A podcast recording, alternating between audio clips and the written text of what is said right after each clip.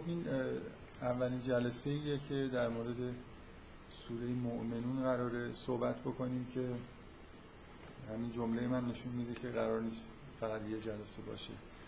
خود ریلکس در حداقل دو سه جلسه فکر می‌کنم طول بکشه.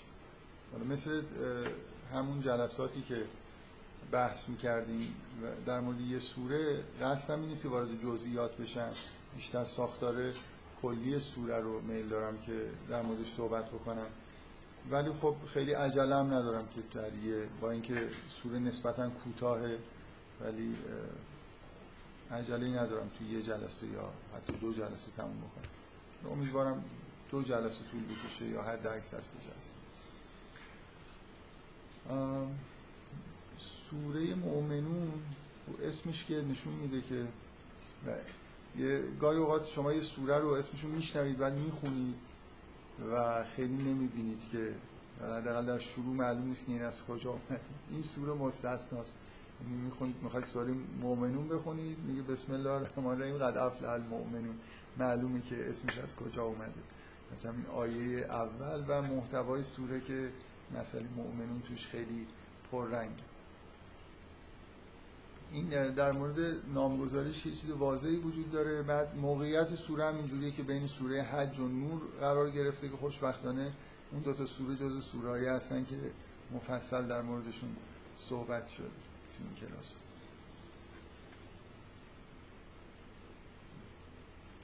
خب بذارید من اولین نکته در مورد این سوره رو بگم. معمولا بحثم همینجوری شروع می‌کردم یا خلاصه یه جایی به این می‌رسیدم که قبل از اینکه حالا بحث در مورد محتوا رو آیه به آیه یا قطعه به قطعه شروع کنم یه مقدار دوست دارم در مورد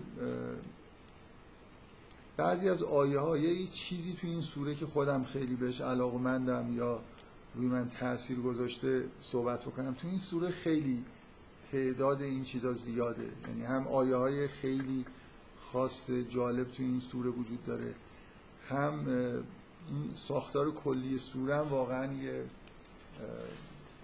تأثیر خاصی می‌ذاره. برای من مثلا این چیزی که بهش میگم ساختار کلی سوره که حالا اشاره می‌کنم منظورم به چه بخشی از این ساختاره خیلی مهم بوده دیگه. یعنی حالا یکی از اولین جاهایی بوده که شاید یه پیچیدگی توی ساختاری سوره رو حس کردم. مثلا کنجکاف شدم یه ایده هایی مثلا به ذهنم رسیده. آیه خوب که تو این سوره خیلی زیاد داریم. من قبلا به یه آیه اشاره کردم که یه ایمیلی به گروه زده شد که اشاره کرده بود به اینکه من قبلا به این آیه اشاره کردم. حالا منم دوباره این اشاره رو تکرار می‌کنم. آیه پنجاه که میگه و جعل ابن مریم و امه آیتن و آویناهما الی ربت ذات قرار و معین. حالا به دلیلی من به دلیل احساسات خاصی که نسبت به افرادی که تو این آیه بهشون اشاره میشه شاید دارم و لحن عجیب و صمیمانه که معمولا وقتی درباره آل امران صحبت میشه توی قرآن شما همین لحن رو می‌بینید اینجا دیگه شاید اوجشه این عبارت و آویناهما الی ربت ذات قرار و معین فوق تعبیر جذاب و زیبایی. منتها به یه آیه دیگه ای می‌خوام اشاره بکنم که بعدا وقتی وارد بحث شدیم جالب دقیقا. آیه بعد از این آیه که ممکنه خیلی یه نفر همینطوری سوره رو می‌خونه تحت تاثیر قرار نگیره برای من خیلی تأثیر گذاره و حالا سعی می‌کنم یه مختصری بعدا در مورد اینکه تاثیرش روی من چیه اشاره بکنم. هرچند من معمولا تو بیان اینجور تاثیرات خیلی موفق نیستم.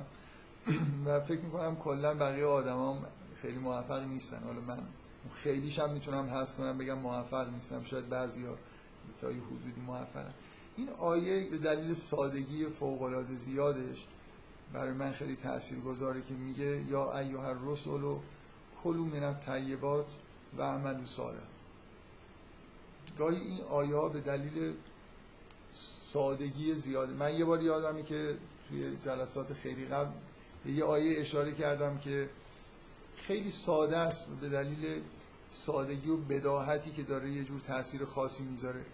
یه آیه توی سوره هشت هست که میگه که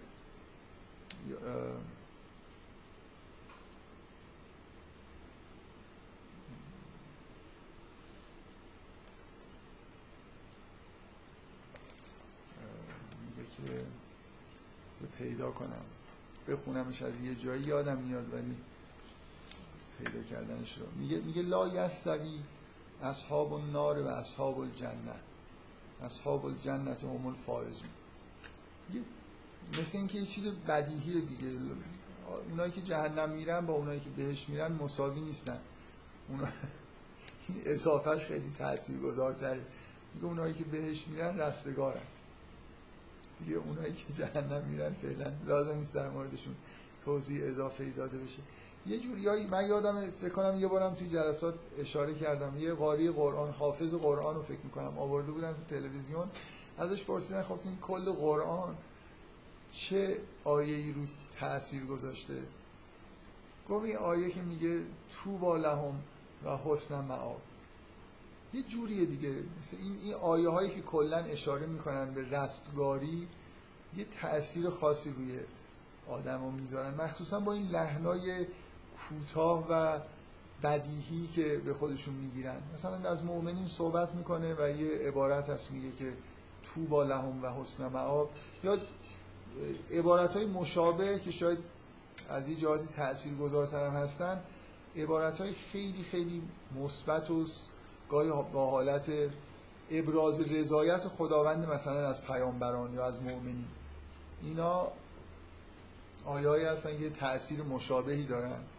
حالا این آیه هم حالا من سعی می‌کنم بعدا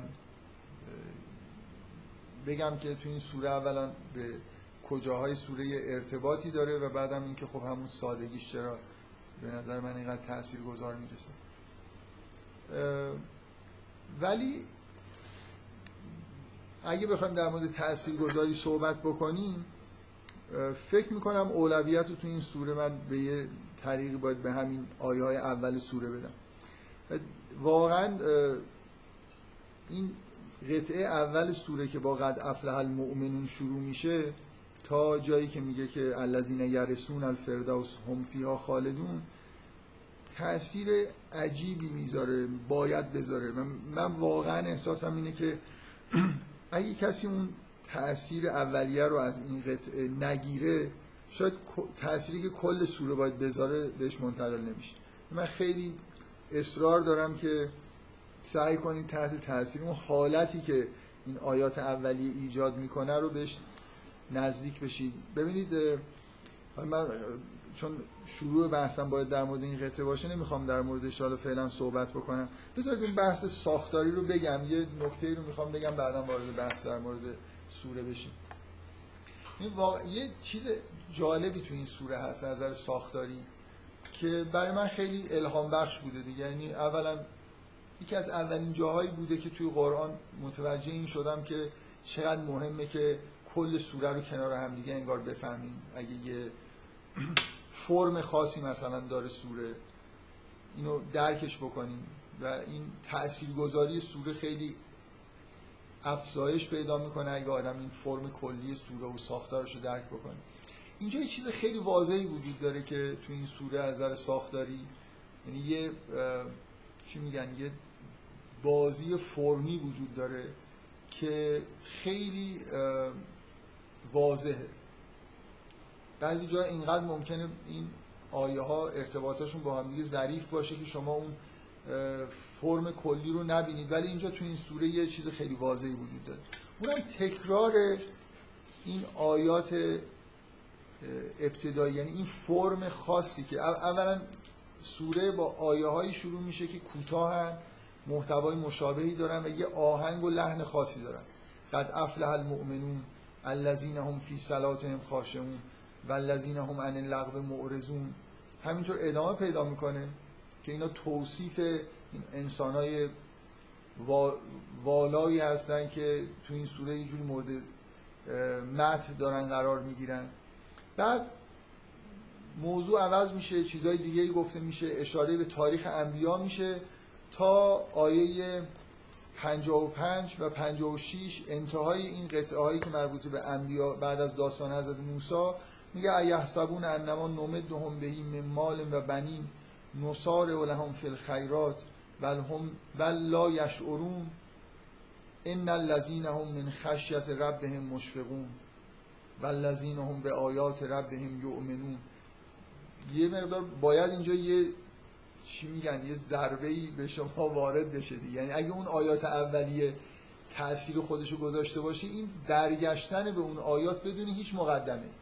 یعنی شما همینطور که دارید می‌خونید به اصطلاح سرتون یه خورده گرم داستانه انبیا شده و یه بحثایی یه دفعه انگار یه مکسی به وجود میاد و برمیگرده سه تا مثلا فرض کنید صفت دیگه در مورد اون مؤمنین اضافه می‌کنه با همون لحن همون شیوه و این یه حالت عجیبی داره دیگه. من یه بار به این نکته در مورد سوره نسا اشاره کردم که شما تو سوره نسا همون آیاتی که مربوط به ارسه یه ضرب خاصی داره. احکام و یه جور خاصی بیان می‌کنه که تو ذهن آدم میمونه. بعد یه دفعه سوره نسا که داره کلی چیز خوندید دور شدید اصلا دیگه اون بحث ارث تو همون صفحات اول تموم شده کلی مطلب دیدید یه دفعه آیه آخر اینه که میگه و یسالونه که انل کلاله و عین همون ضرباهنگ میاد یه آیه ارث دیگه در انتهای سوره که این برگشتن این تکرار شدن یه ریتم خاص یه تاثیر خاصی می‌ذاره روی آدم. اول مخصوصا که از اون لحن اون آیات مثلا توی این سوره تأثیر پذیرفته باشی یه جور برگشتنی دوباره به اون آیه ها خیلی می‌تونه تأثیر گذار باشه. این, این نوع پیچیدگی های فرمی نمی‌خوام بگم مخصوص قرآنه ولی می‌تونم بگم مخصوص قرآن بوده. الان توی مثلا یکی دو قرن اخیر شعر مدرن به یه همچین پیچیدگی هایی رسیده. یعنی شما چیزای مشابه این یعنی ابداعات فرمی مشابه این رو توی شعر و ادبیات مدرن می‌بینید. اینکه تعمدن یه و مخصوصا اگه بخوایم بگیم که این تأثیرها از کجا اومده یعنی چه چه عاملی تأثیر گذاشته توی این پیچیدگی های فرمی گاهی بیش از اندازه ای که توی ادبیات مدرن به وجود اومده من احساسم اینه حالا احساس شخصی اینه که منشأ این ابداعات فرمی بیشتر تو موسیقی کلاسیکه. موسیقی کلاسیک. یعنی ببینید شما وقتی که چیز ندارید کلام ندارید فقط دارید با یه سری صداها مثلا یه جور احساس و حالت ایجاد می‌کنید فرم کلا موسیقی یه حالت آبسترتری پیدا می‌کنه نسبت به ادبیات و فرم اونجا خیلی اهمیت پیدا می‌کنه. اینه که شما اولین جایی که توی هنر شاید بشه گفت که می‌بینید که چقدر پیچیدگی های فرمی عجیب و غریب ظاهر میشه. مثلا موسیقی فرم های مختلف پیدا می‌کنه. هر نوع مثلا فرض کنید در اساس فرمی دستبندی به وجود میاد و توی خود هر قطعه موسیقی هم ابداعاتی وجود داره از همین نوعی که شما اینجا می‌بینید. من به این جهت دارم, دارم به این اشاره می‌کنم که این نوع بازی های این فرمی از نظر ساختاری تو موسیقی خیلی متداول. یعنی اینکه مثلا فرض کنید یه ملودی میاد شما رو آشنا می‌کنن با یه ملودی بعد موسیقی ادامه پیدا می‌کنه انگار اون ملودی یه جوری فراموش شده است. بعد دوباره یه جای حساسی که مثلا خیلی تأثیر گذاره دوباره اون ملودی یه جوری برمیگرده. شاید روش مثلا یه واریاسیون ایجاد میشه که شما ممکن اون واریاسیون ها رو اصلا توی دفعه اول هم نشنیدید و یه تاثیر یعنی یه موسیقی ممکن یه ملودی زیبا رو و یه واریاسیون زیباتر از اونو که داره اون قسمت زیباترش رو بذاره دفعه دوم که تکرار میشه برای اینکه یه اوجی از نظر احساسی ایجاد بکنه. کلی از این پیچیدگی یعنی اصلا موسیقی کلاسیک بدون این پیچیدگی ها وجود نداره. یعنی همه قطعه های خوبی موسیقی کلاسیک کلی از این ابداعات فرمی توشون هست. اینا فکر می‌کنم از اونجا شاید بیشتر شروع شده به دلیل اینکه فرم توی موسیقی یه حالت مرکزیت بیشتری داره تا توی ادبیات. و الان توی شعر و ادبیات مدرن هم شعر هم توی ادبیات داستانی شما این نوع پیچیدگی های فرمی رو زیاد می‌بینید.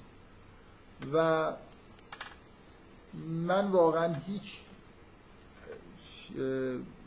متن قدیمی مثلا قبل از دو سه قرن اخیر رو نمی‌شناسم که در این حدی که تو قرآن پیچیدگی فرم وجود داره توی سوره ها پیچیدگی های این شکلی وجود داشته باشه. بگم در این حد که یعنی اصلا نزدیک به اینم چیزی میشه چون اصلا توی ادبیات فارسی که حالا ادبیات پیچیده این فرم این فرمای پیچیده این شکلی رو نمی‌بینید. خیلی معمولا فرما ساده ترن توی ادبیات کلاسیک.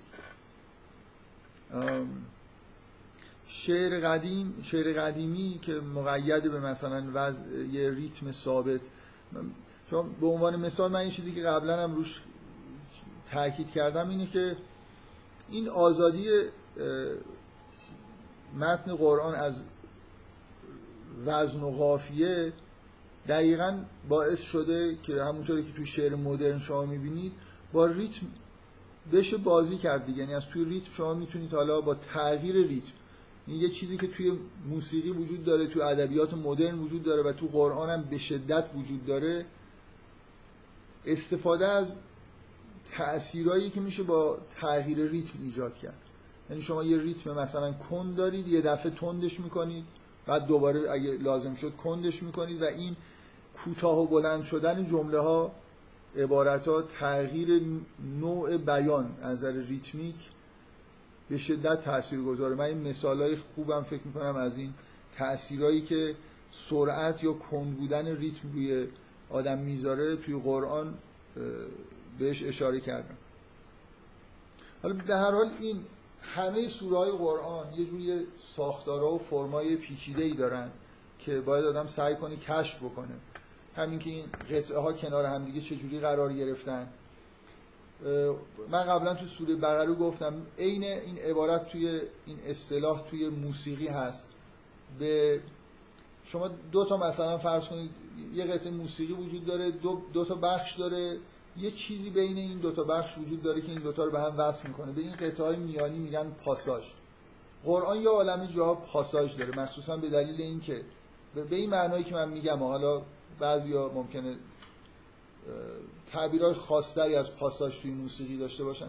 توی ادبیات و موسیقی کلا تو هنر یه قطعه ای که یه جوری دو تا قطعه ای که ممکنه راحت کنار هم دیگه به هم نچسبن و به هم دیگه میچسبونه. یعنی یه جوری مثلا یه قطعه شروع میشه انگار اولش یه جوری خیلی خوب چسبیده به قطعه قبلی و آخرش هم یه جوری خوبی میشه. و اینو اگه حذفش بکنید اون دو تا قطعه کنار هم دیگه احساس می‌کنید که خیلی خوب نمیشینن. قرآن من مثلا تو سوره بقره که تو مقدمه سوره بقره داشتیم بحث می‌کردیم یه این اصطلاح اونجا فکر می‌کنم به کار بردم یه عبارت کوتاهی هست که دو قسمت پایانی اون مقدمه رو یه جور عجیبی به هم دیگه میچسبونه که خیلی به نظر من جالب میاد. توی فهمیدن کلا معنای کلی سوره ها کشف این زرافت ها زرافت های ریتمیک این زرافت هایی که از نظر فرم وجود داره کشف اون ساختار کلی مهم من این مقدمه رو از این جهت گفتم که اولا خود این سوره مؤمنین مؤمنون برای من یکی از اولین بارهایی بوده که این دنبال این ساختار گشتم. یعنی اینقدر این تکرار این آیات اولیه. هی من می‌خوام این کلمه رو به کار نبرم هی به ذهنم میاد. اینقدر این تکرار یعنی این چیز فرمی تابلو اینجا. همه جا هستا ولی اینجا دیگه واقعا یه آدمی هیچ هیچی هم مثلا دقت هم نکنه یه جوری نظرش اینجا احتمالا جلب میشه به اینجا که می‌رسه یه حالتی بهش دست میده که ا مثلا این دو مخصوصا اینکه ببینید نه کلمه مؤمنون اومده هیچ چیزی نداره. یعنی یه دفعه مثل اینکه اون چیز قطع میشه انگار سه تا چهار تا آیه اون اول بوده مثلا یه کاتب یادش رفته بنویسه یه دفعه اینجا نوشته. و این تکراره خیلی چیز دیگه. خیلی به هر همون حالت تابلو بودن رو داره که آدم فکر بکنه که چرا حداقل این احساس بهش دست بده که یه چیز ساختاری رو داره می‌بینه و اینکه چرا اینجوریه چرا اینا همونجا نیومدن اینجا اومدن و دنبال چه نوع تأثیری باید اینجا باشیم بذار اون ایده ای که گفتم که از این سوره به ذهن من رسیده چون سالها گذشته و من هیچ اقدامی در جهت اینکه این ایده تحقق پیدا بکنه نکردم و هیچ امیدی هم ندارم که در سالهای آینده هم یه همچین کاری بکنم مگر اینکه مثلا چی میگن یه جوری اتفاقای عجیب و غریبی بیفته حداقل این ایده رو دوست دارم که یه جایی ثبت بکنم. و بگم و با عرض معذرت از اینکه یه خورده یه چند دقیقه از موضوع سوره دور میشیم اینو میگم و بعد شروع می‌کنم به از ابتدا در مورد سوره بحث کردم این سوره و همین تکرار خاص این آیه ها توی وسط سوره و تاثیر خاصی که می‌ذاره این ایده رو به ذهن من رسون که چقدر مناسبه که توی قرائت قرآن این کاری که قاریا می‌کنن که من دیگه چیزی لازم نیست بخونم بذارید که دورم رو بزنم. ببینید ما یه سنت قرائت قرآن داریم که عین سنت تفسیر ما هیچ اهمیتی به سوره به طور خاص نمیده. یعنی هیچ قیدی وجود نداره که یه قاری بیاد بشینه یه سوره رو از اول تا آخر بخونه. و قبلش فکر کرده باشه به اینکه این سوره مثلا فرض کنید چه ساختاری داره بنابراین مثلا چه جوری خونده بشه بهتر. از اول اول تا آخر سوره رو مثلا نگاه کنه و بعد در اساس کل سوره تصمیم بگیره. اصلا کلا ببینید قرائت قرآن به این سمت نرفته که خیلی فکر شده باشه. حالا آدمایی هستن که مثلا عبدالباسط که قطعا همراه با مصطفی اسماعیل این آدمایی که به نظر می‌رسی به هر حال به حالا اگه به کلیت سوره خیلی فکر نکنن ولی به لحن خیلی فکر می‌کنن. مناسبت لحنشون با محتوای آیات رو خیلی در نظر می‌گیرن. و دیگران هم همینجور از قاری های بزرگ یاد گرفتن و خیلی چیزها رو رعایت می‌کنن. ولی هنوز اینطوری نشده که یه سنتی به وجود بیاد که سوره خانی بکنن و بعد سعی بکنن که اون زرافت هایی که توی ساختار سوره هست و تو قرائت خودشون یه جوری وارد بکنن در حالی که من حسم اینه که سوره ها به شدت احتیاج به اینکه برای اینکه اگه خوب قرائت بشن یعنی قطعه های مختلفشون بر حسب ساختارشون با لحن های مختلف ارائه بشه کمک می‌کنه به مستمعین تو اینکه این ظرافت ها رو درک بکنن. این سنتی که به وجود نیومده. نکته اصلی که در واقع اون ایده اصلی که من دارم این نیست که یه غاری بیاد بشینه و یه همچین کاری بکنه. اصلا نظر من مناسب نیست که مثلا اگه قرار یه سوره اجرا بشه به صورت قرائت و با لحن یه نفر غاری باشه. شما قرآن ویژگیش اینه که هر سوره ای رو که شما نگاه می‌کنید غالبا اینجوریه که پر از آواهای مختلفه. افراد مختلف توش حرف می‌زنن. دقت می‌کنید. گاهی مثلا فرض کنید از قول کافر جمع کفار عبارتی توی سوره هست. در حالی که یه جایی صدای خدا رو شما میشنوید یه جایی به پیغمبر گفته میشه که تو یه چیزی بگو. یه جا اهل اصحاب مثلا جنت دارن صحبت می‌کنن یه جا اصحاب یه جا یه پیامبری داره صحبت می‌کنه یه جا فرعون. به شدت حالت نمایش داره چیزی که توی سوره شما می‌بینید. خیلی مناسبت داره که سوره رو یه تعداد یعنی قاریا با نقشای مختلف بیان. مثلا جاهایی که یه عبارتی توسط یه جمع داره گفته میشه خوبه که یه جمعی از قاریا نشسته باشن نمایندگی بکنن یعنی همخانی بکنن یه بخشایی رو. شما توی تواشی می‌بینید که خیلی چیزای فکر شده و اصلا به اصطلاح از نظر موزیک پیچیده به وجود اومده. ولی متاسفانه در مورد قرائت این حالت وجود نداره. یعنی فکر کردن این که یه جمعی بشینن با همدیگه کار کنن و بعد نقشا رو به عهده بگیرن. من واقعا اولین بار این به ذهنم رسید که چقدر خوبه که یه نفر مثلا فرض کنید یه کسی که صدای حالا چیزی به ذهن من می‌رسه یه کسی که صدای بمتری داره و خیلی با لحنی یک نواخت. اون آیات اولیه رو خونده باشه. بعد دیگران حالا با یه تقسیم کاری سوره رو ادامه دادن و اینجا که می‌رسه اونا خوندنشون رو تموم بکنن. یه مکسی پیش بیاد و دوباره شما همون صدایی رو بشنوید که اول شنیدید. تأکید روی این که این ادامه اونا هست اینجوری تو ذهن ما تاثیرش بیشتر میشه. یعنی اون ایده ای که من دارم که میگم هیچ کاری نکردم و احتمالا هیچ کاری نخواهم کرد اینه که یه مثلا یه سوره رو برداریم همین سوره مؤمنین خیلی سوره مناسبی یه تعداد غاری بشینن و بر اساس درکی که از اجزای مختلف این سوره دارن و جنس صداشون تقسیم کار بکنن لحنای مختلف رو انتخاب بکنن و یه جوری سعی بکنن که این سوره رو از ابتدا تا انتها قرائت بکنن یه جوری که خیلی تاثیرگذارتر باشه من, من فکر می‌کنم که این خیلی می‌تونه اولا این هویت سوره ها رو حفظ بکنیم بعدم اینکه یه مقدار همونطوری که فرم خود سوره پیچیده است قرائتش رو پیچیده بکنیم. من اصلا نمی‌فهمم که این چه حسنی داره که یه نفر جای همه حرف بزنه. یعنی مثلا مرحوم عبدالباسط که داره می‌خونه خب جای حضرت مریم می‌خونه جای حضرت عیسی می‌خونه جای خداوندم صحبت می‌کنه جای زکریا حرف می‌زنه. در حالی که واقعا قرآن مثل یه, مثل یه نمایشه که داره اجرا میشه و می‌تونیم یه خورده در واقع اینو پیچیده تر بکنیم. حالا در واقع قرائت قرآن از نظر من می‌تونه حالا بدون اینکه خیلی از این سبک سنتی لحنا خارج بشیم. یه خطری که وجود داره اینی که هر جایی الان فضای طوری اگه شما یه ذره ابتکار بزنید بعد ممکنه یه لحنای عجیب و غریب هم وارد بشه. مثل این یه نفر بود که رفت خواننده پاپ سوره قرآن رو خوند. من خیلی یادم نیست ولی بعد در حد چیز مورد اعتراض قرار گرفت و عذرخواهی کرد محسن نامجو بود. یه مورد دیگه داخلی هم داشتیم آخه. من الان محسن نامجو رو یادم بود که همچین کاری کرده ولی عذرخواهی نکرد.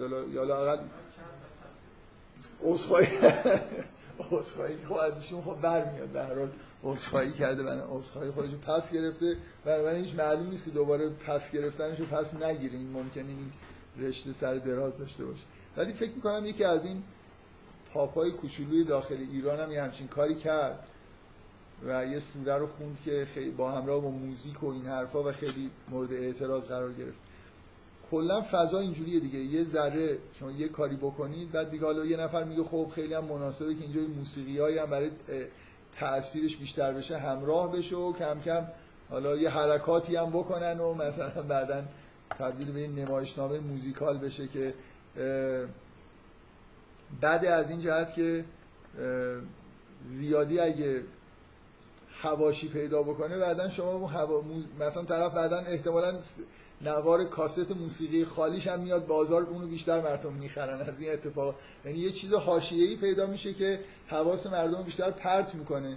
من چیزی که تو ذهنم هست اینه که اصلا حالت موسیقیایی به اون معنا پیدا نکنه. همین قرائتی که انجام میشه با همین لحنای متداول فقط تعداد قاریا زیاد بشه و لحنا رو که انتخاب می‌کنن با نوع مثلا جنس صدا اینا هماهنگ بکنن و یه خورده این حالت مثلا ببینید من کمتر دیدم قاریا روی مقدار مکسی که می‌کنن خیلی فکر شده عمل بکنن. به نظر میاد بعضی جا خوبه که قرائت یه جوری یه مکس گاهی چند ثانیه‌ای پیدا بکنه یا حتی بیشتر و بعدا اگه یه قطعه خیلی متفاوته با یه لحن متفاوتی هم داره خونده میشه ادامه پیدا بکنه. در حالی که یه جاهایی شاید خوب باشه که هنوز مثلا آیه انگار تموم نشده به محض اینکه تموم میشه یه نفر دیگه بیاد آیه بعد رو بخونه. می‌دونید برای خاطر اون اینکه اون حس ریتمی که ریتم تونی که اونجا تو آیات وجود داره حفظ بشه یه همچین ابتکارهایی ممکنه تاثیر ساده تر و واضح تری بذاره روی شنونده. به حال اگه ما قراره که قرآن رو زیبا بخونیم و خوب اجرا بکنیم که تأثیر گذارتر باشه فکر می‌کنم به این چیزا میشه بالاخره فکر کرد که اگه بخوام مقایسه بکنم با موسیقی متداول این مثل واقعا من احساسم اینه نسبت به قرائت های موجود مثل اینه که یه نفر یه سمفونی پیچیده رو ارکستراسیونش رو حذف کنه فقط مثلا با پیانو اجرا بکنه. همه چیز رو سعی کنه که یا حالا چند اگه یه با یه پیانو نمیشه اجرا کرد بالاخره یه،, یه ساز همه رو اجرا بکنه. و خب این چیز یه خورده خسته کننده و ناجوری میشه. یعنی ارکستراسیون کمک می‌کنه به اینکه شما اصلا صداها رو بشنوید. تفکیک بکنید تو ذهنتون. یه جوری یه تاثیر شدیدتری ایجاد بشه. خب حالا من این ایده رو ثبت کردم که چون همیشه مثلا هر سالی دو سالی یه بار دوباره به ذهنم می‌رسه و بعد از بین میره الان داشتم. واقعا چون مبدعش اصلا همین بود. من احساس کردم چقدر خوبه که یه نفر که اول خونده دیگه صداش شنیده نشه و اینجا دوباره صداش شنیده بشه. بعد فکر کردم خب دیگه حالا چقدر کار میشه کرد. الان اینجایی که پیامبر صحبت می‌کنه چه لحنی مناسبه چه نوع جنس صدایی مناسبه و اصلا وقتی جمع صحبت می‌کنن چقدر خوبی که همخوانی بشه و الی آخر. در همون حدی که هر دو سه سال یه بار به ذهنم دوباره می‌رسه همین الان هم گفتم واقعا هم دو سه سالی بود دیگه به ذهنم نرسیده. حالا سر موقعش بود در مورد این سوره هم بحث کردیم گفتم اینو بگم.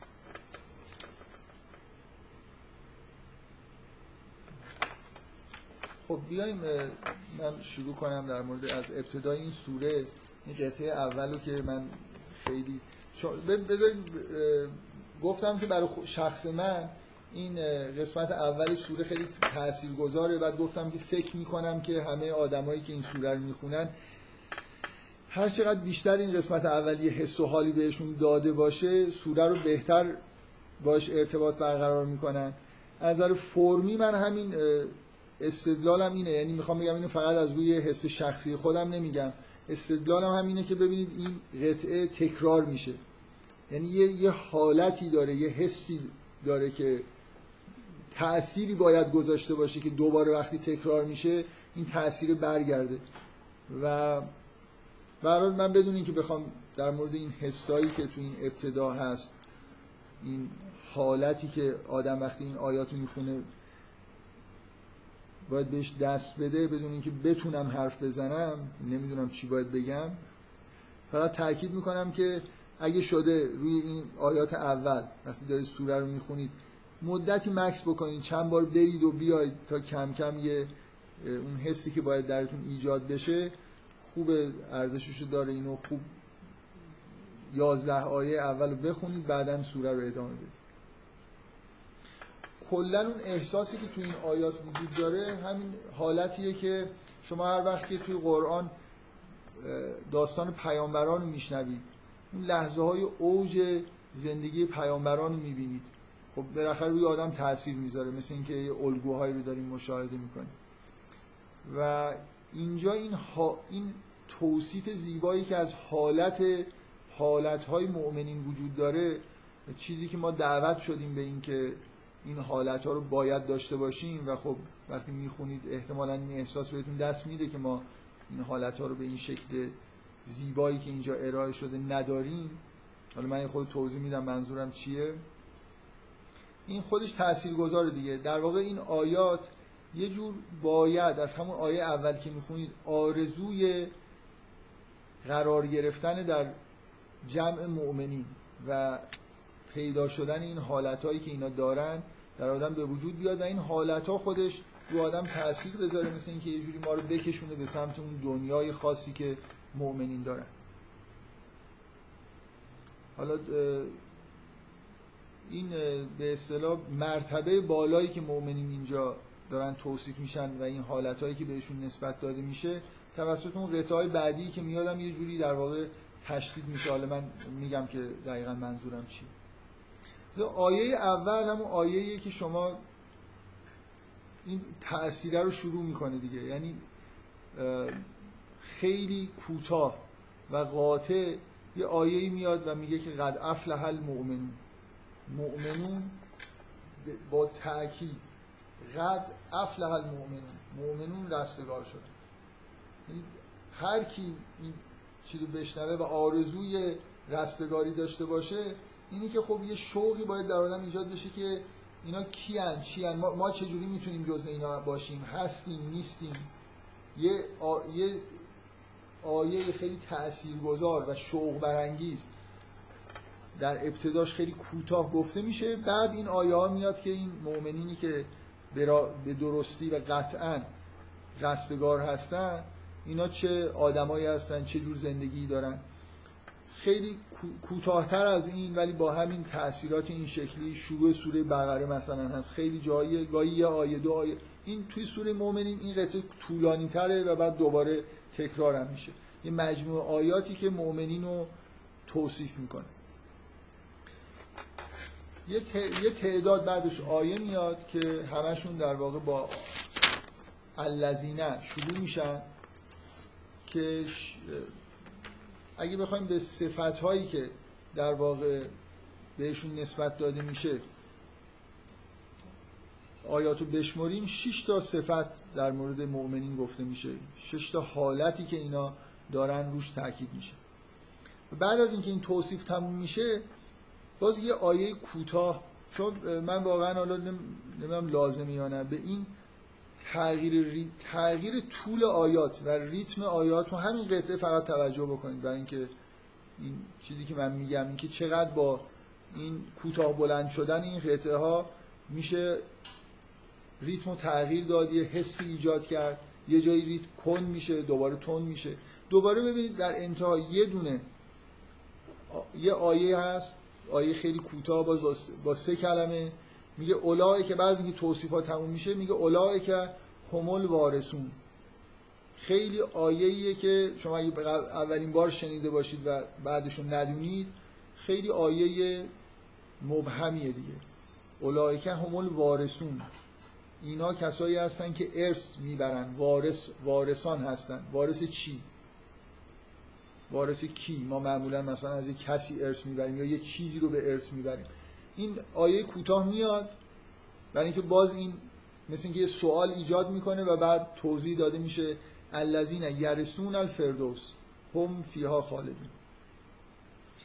من واقعا حالا وارد جزئیات هنوز نشدم در مورد این قطعه. کاملا احساسم اینه که همین قطعه از ابتدا تا انتها یه جوری کمالی داره توی خودش. قد افلح المؤمنون. شروع شده. مؤمنون رستگار میشن. حالا این رستگارشون دقیقا معنی چیه؟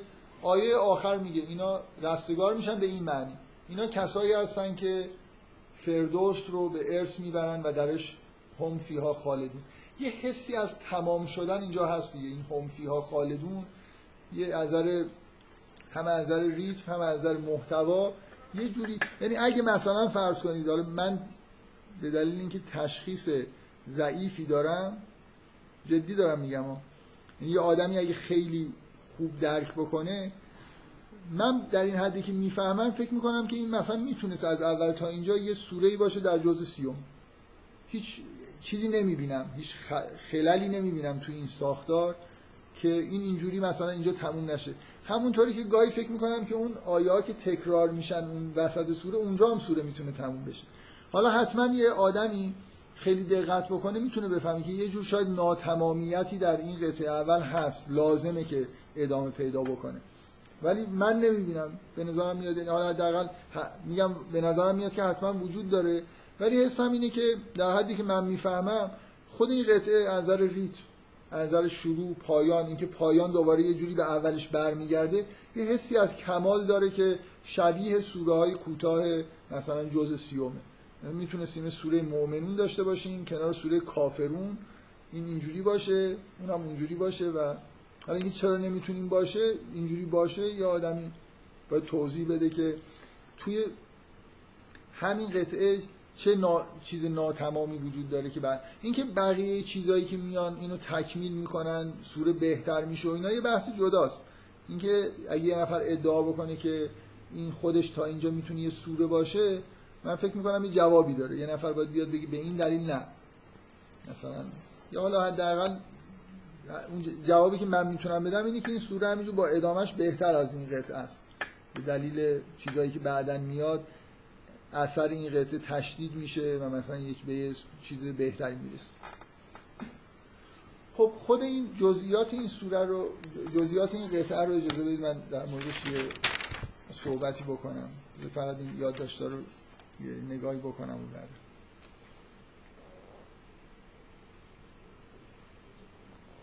آه بذارید اولین نکته ای که می‌خوام بگم این نحوه بیان این آیاته ببینید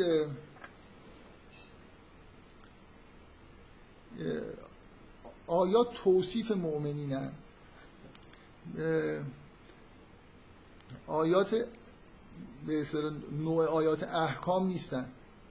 و از این جهت دارم این نکته رو میگم که بعضیا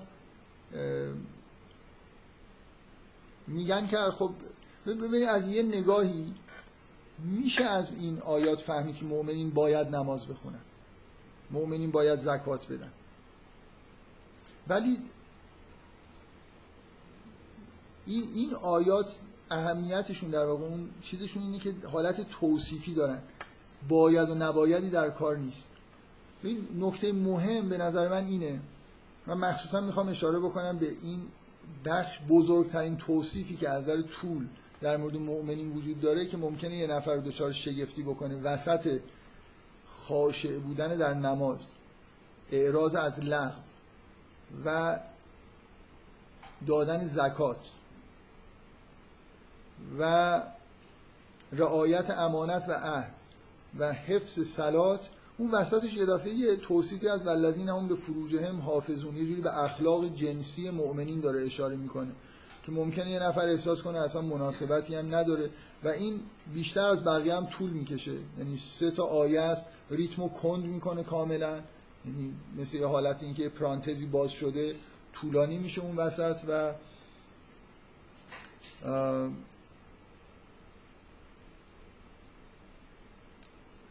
ممکنه یه خورده حالت شگفت انگیز داشته باشه. نکته ای که من می‌خوام بگم اینه که ببینید اون چیزی که شما باید از مؤمنین بفهمید اینه که ایمان این توصیف هایی که داره اینجا انجام میشه. من یه بار توی بحثایی که در مورد واژه داشتم این نکته رو گفتم.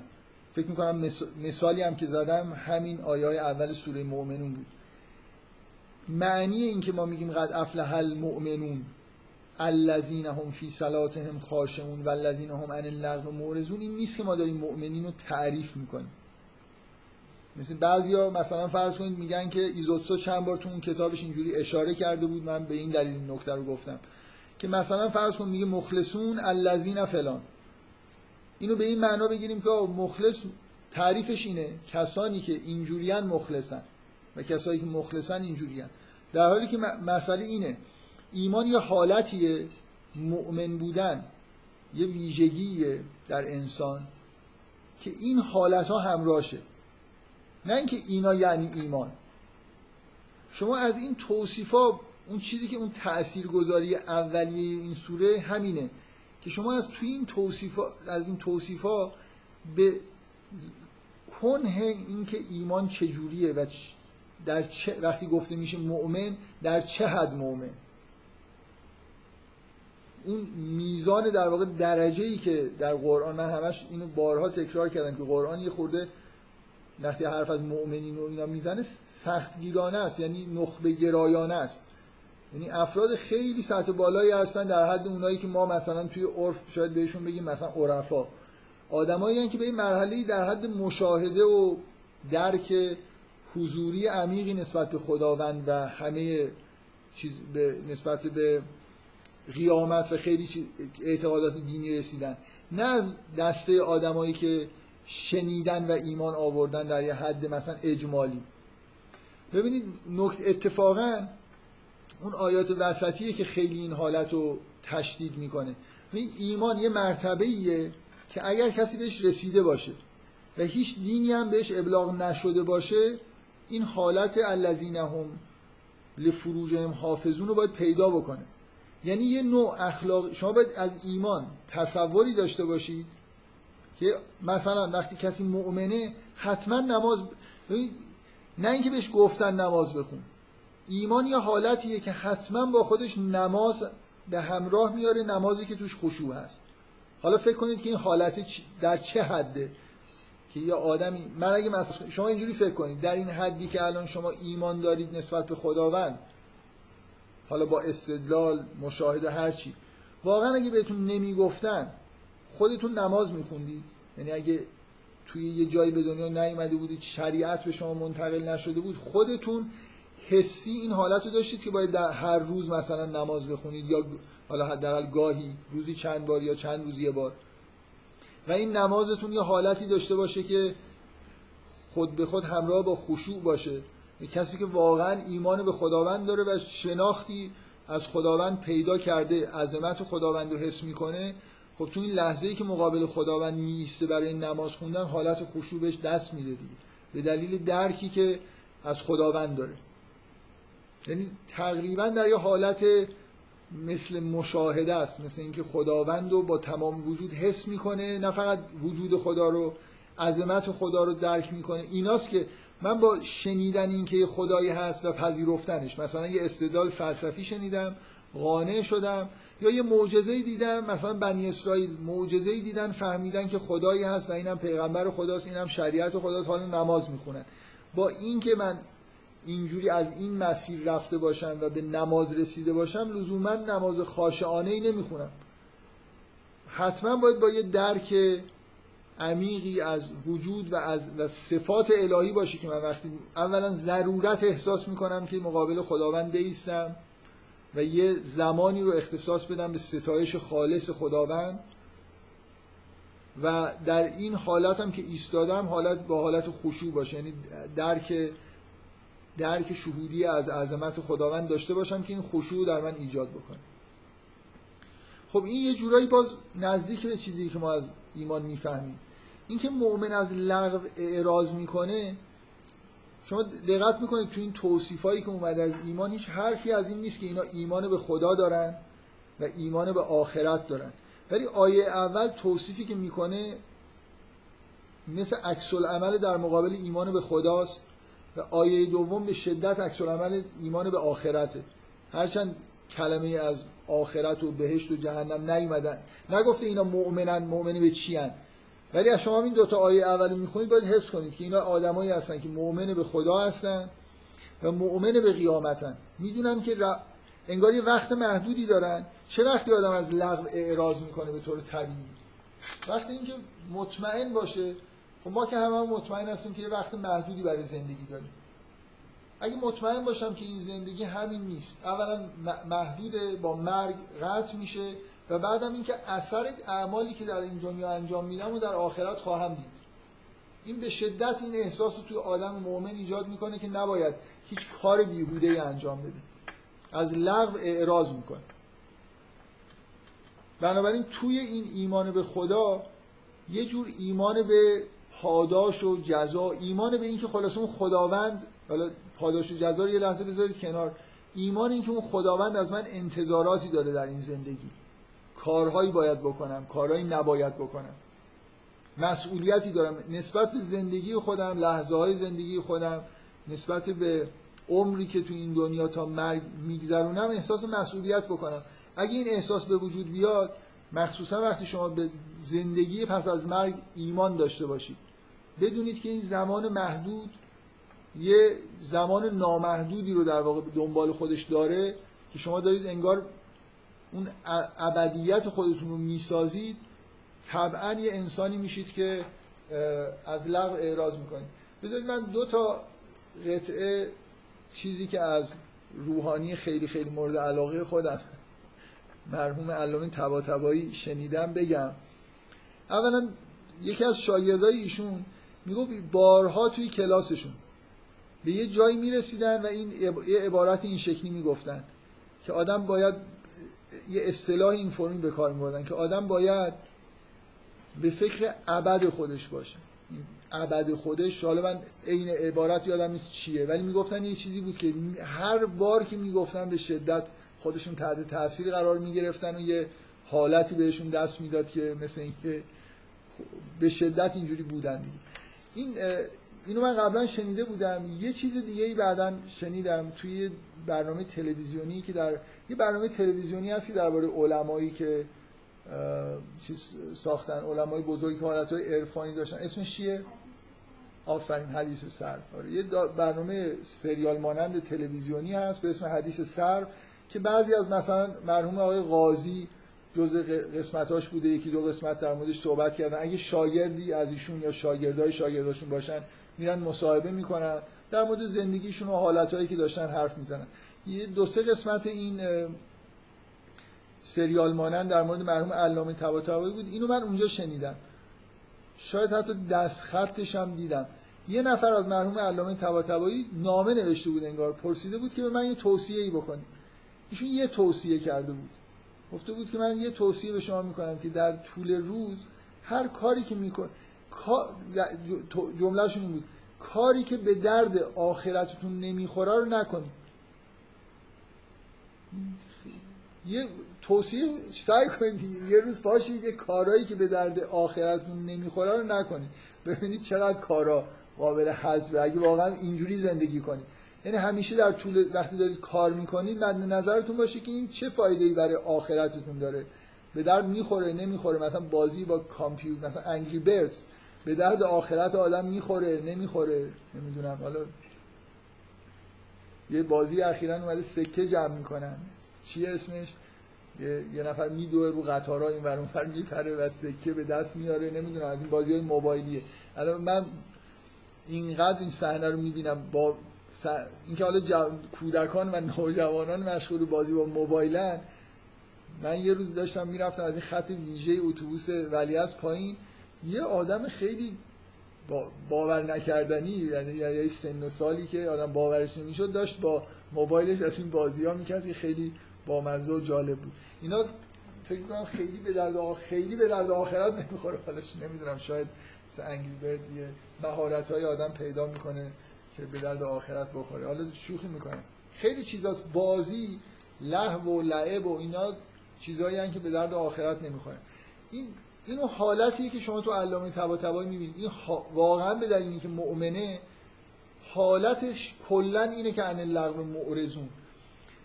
من مخصوصا می‌خوام این فرم این عبارت ها هم می‌تونه اینجوری باشه که ولذین مثلا یعرضون عن اللغو. تشدید میشه اون این فرم گفتن تشدید می‌کنه که اینا یه حالت تثبیت شده در وجود ایناست. نه اینکه یه فعلی که مثلا ارادی من بگم که مثلا اعرضو عن اللغو فرق می‌کنه با اینکه بگم که به یه جایی برس که خود به خود از معرض از لغو بشی. مؤمنین به یه جایی یه حالتی دارن به دلیل ایمانشون که این اعراض از لغو صفتشونه. نه اینکه هی اراده برن دنبال لغو بعد یه دفعه بگن ای وای مثلا یه خود انگری برز بازی کنم بعد بگن من این به درد آخر اصلا کلا اینجوری که لغو از زندگی خودشون حذف کردن. به دلیل اینکه برای حیات خودشون لحظه های حیات خودشون ارزش قائلن و درک می‌کنن. واقعا این تشدید میشه. این در این نکته که در مورد علامه طباطبایی گفتم اینه که ایمان ایمان به خدا خود به خود اعراض از لغو میاره. به دلیل اینکه اگه آدم خودشو در حضور خداوند احساس بکنه خب کارهای سبک و چیز انجام بیهوده انجام نمیده. ولی ایمان به این که این محدوده زندگی من وصل به یه ابدیتیه بنابراین اگه تقسیم بکنید هر لحظه زندگی ارزش بینهایت پیدا می‌کنه چون بینهایت تقسیم بر یه زمان محدوده اون وقتی که آدم این اعراض از لغوش یه حالت خیلی خیلی شدیدتری پیدا می‌کنه. من این چیزی که از دو تا نکته ای که شاگردا و دیگران از مرحوم تبا تبایی نقل کردن به نظرم خیلی این حالت تو شدیده. دقیقا اون حس وصف بودن به ابدیت که باعث میشه که اون حالت توی ایشون به نظر من خیلی شدید باشه. والذین هم لزکات فاعل من یه جوری بحث در مورد ساختار اینا رو با به ترتیب گفتنشون و اینا رو همه رو با هم یه جوری قاطی کردم. بذارید من یه لحظه نگاه کنم چیزی از کلیاتش جا نمونده باشه که بعدا این آیار رو یکی یکی بریم جلو.